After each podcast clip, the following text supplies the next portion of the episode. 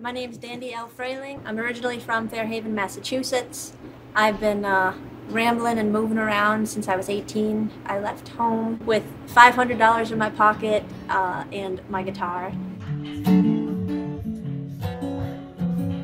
Busking on the streets with train hoppers and stuff was kind of my scene for a while, and I also was had the opportunity to really learn about my sound and storytelling and songwriting. I soon made my way to Milwaukee to get back into the city scene, which I really enjoy being in the city. It was rough. I mean, I, when I moved here too, I also didn't have a vehicle at the time. Um, I had sold my, my Jeep Cherokee that um, had, had gone south before I went north.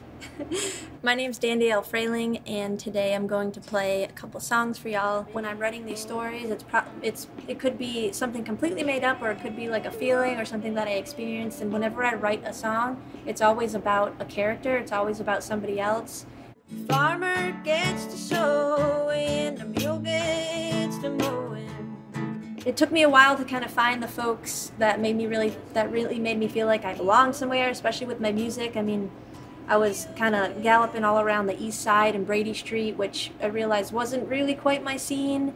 And as I got to meet more people and I played my first show,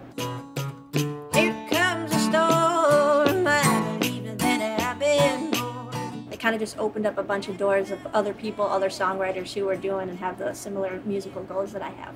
I love Milwaukee. I think it's a really great home base for traveling to other cities. I mean, just the affordability of living here in the, the music community. I think it's a really great spot to be able to access, you know, bigger bigger cities like Chicago and Minneapolis.